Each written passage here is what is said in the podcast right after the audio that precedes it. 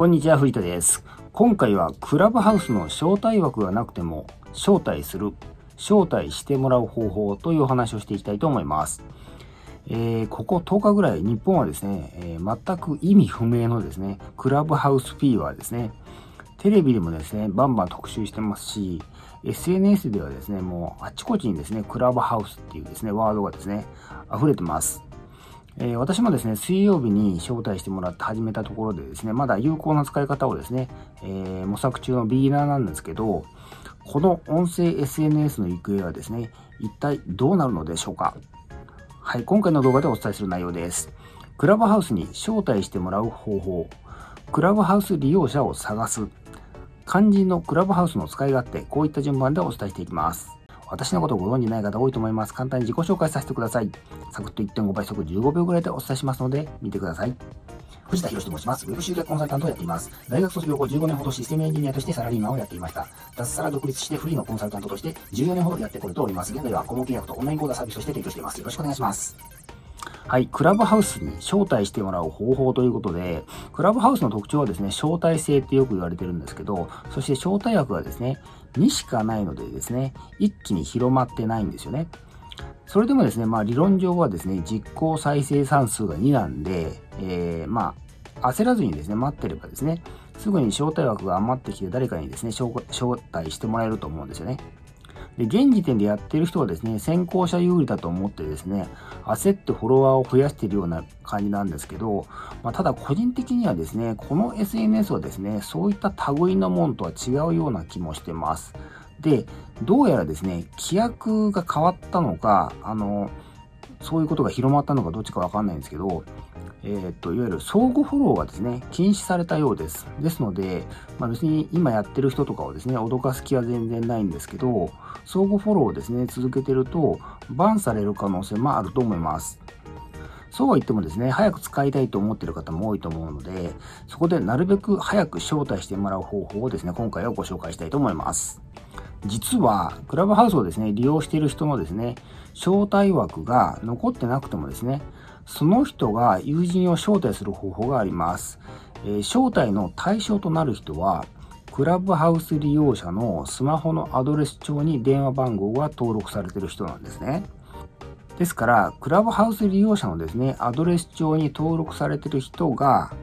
えー、クラブハウスアプリをインストールして、えー、ウェイトリストっていうのに入るんですけど、えー、そうするとですね、自動的にマッチングされて、クラブハウスアプリにですね、招待してあげてくださいみたいなですね、メッセージが表示されるんですね。えっ、ー、と、こういうメッセージです。で、これを使えばですね、え招待枠をですね、使わずに、え招待することができます。つまり、えもしあなたがですね、まだクラブハウス始められていない場合はですね、えー、招待してもらおうと思えばですね、まずやることはですね、えクラブハウスアプリをですね、えこれですね、こいつを探してインストールしてもらって、えこの画面までですね、進んでおくことですね。これで、えウェイトリストに入った状態になります。はい、クラブハウス利用者を探すということで、えインストール後にですね、しばらく待っても招待されない場合はですね、え積極的に動いてください。まずですね、クラブハウスを利用している知人を探してください。Facebook、Twitter、インスタとかですね、他の SNS でですね、クラブハウス使っている人はですね、すぐわかると思います。で、その知人を見つけたらですね、連絡を入れて、え iPhone の連絡先にですね、あなたの電話番号をですね、登録してもらうっていうことですね。で、噂ではですね、えー、大体24時間ぐらいで反映されて、招待が可能になるっていうことです。で、私も試してるんですけど、実はですね、現時点ではですね、あの、招待できてないんですね。で、この動画を撮ってるのがですね、あの、試してからちょうど24時間後ぐらいなんですけど、今のところですね、あの、まだ反映されてません。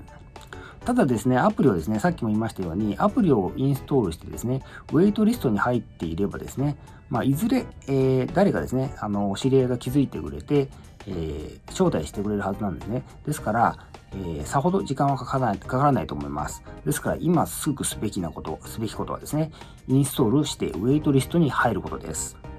はい。肝心のクラブハウスの使い勝手っていうことで、ところで肝心のクラブハウスの使い勝手っていうかですね、あの、私の感じた感想もですね、お伝えしたいと思います。えー、やり方はですね、至ってシンプルで、ルームっていうのをですね、立ち上げて、話し相手を選んでスタート。これだけですね。で、このルームっていうのはですね、え公開範囲が設定できます。え完全公開、え、フォローしている人だけ、クローズドっていう3種類ができるんですね。自らですね、ルームを開いたり、あるいは参加者としてですね、追加されると、当然話す必要があります。まあ、言うまでもなくですね、コミュ障の方にはですね、なかなか厳しい SNS だと思います。え公開されたルームはですね、すべての人のタイムラインに表示されます。公開されているルームにはですね、参加して、えー、聞くことができます。で、聞くだけでもありなので、例えば芸能人が好きなような人はですね、そういった方々のですね、おしゃべりをですね、聞いているだけでも楽しんでるっていう感じですね。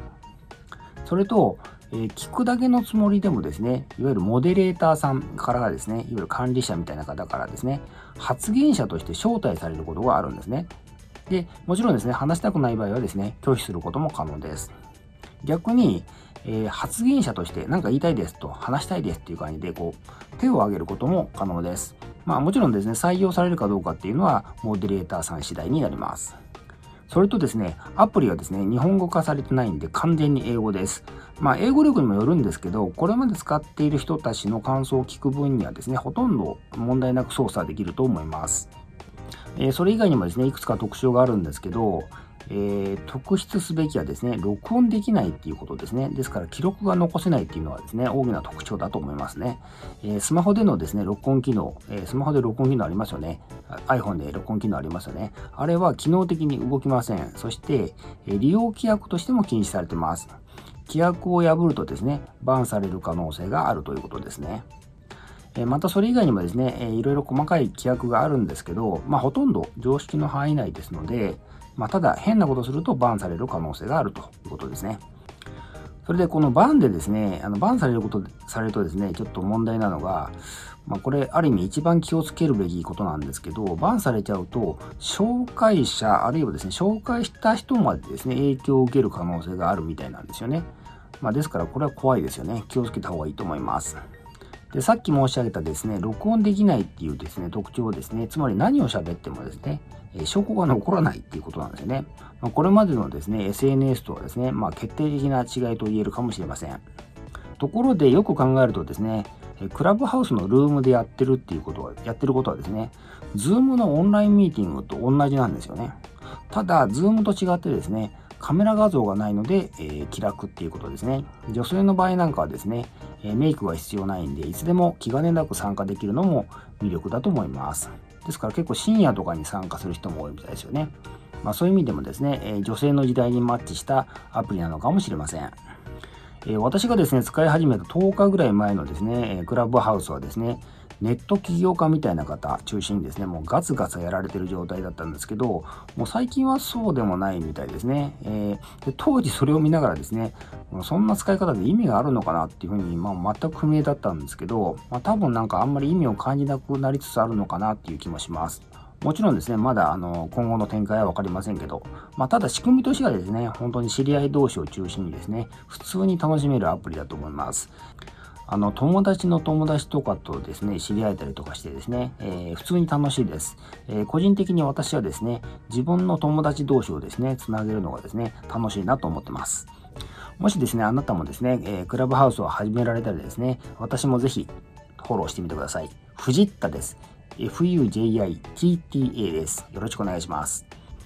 はい、副業への一言っていうことで、さて、この音声 SNS は集客に使う場合どうすればいいんでしょう？って話なんですけど、あの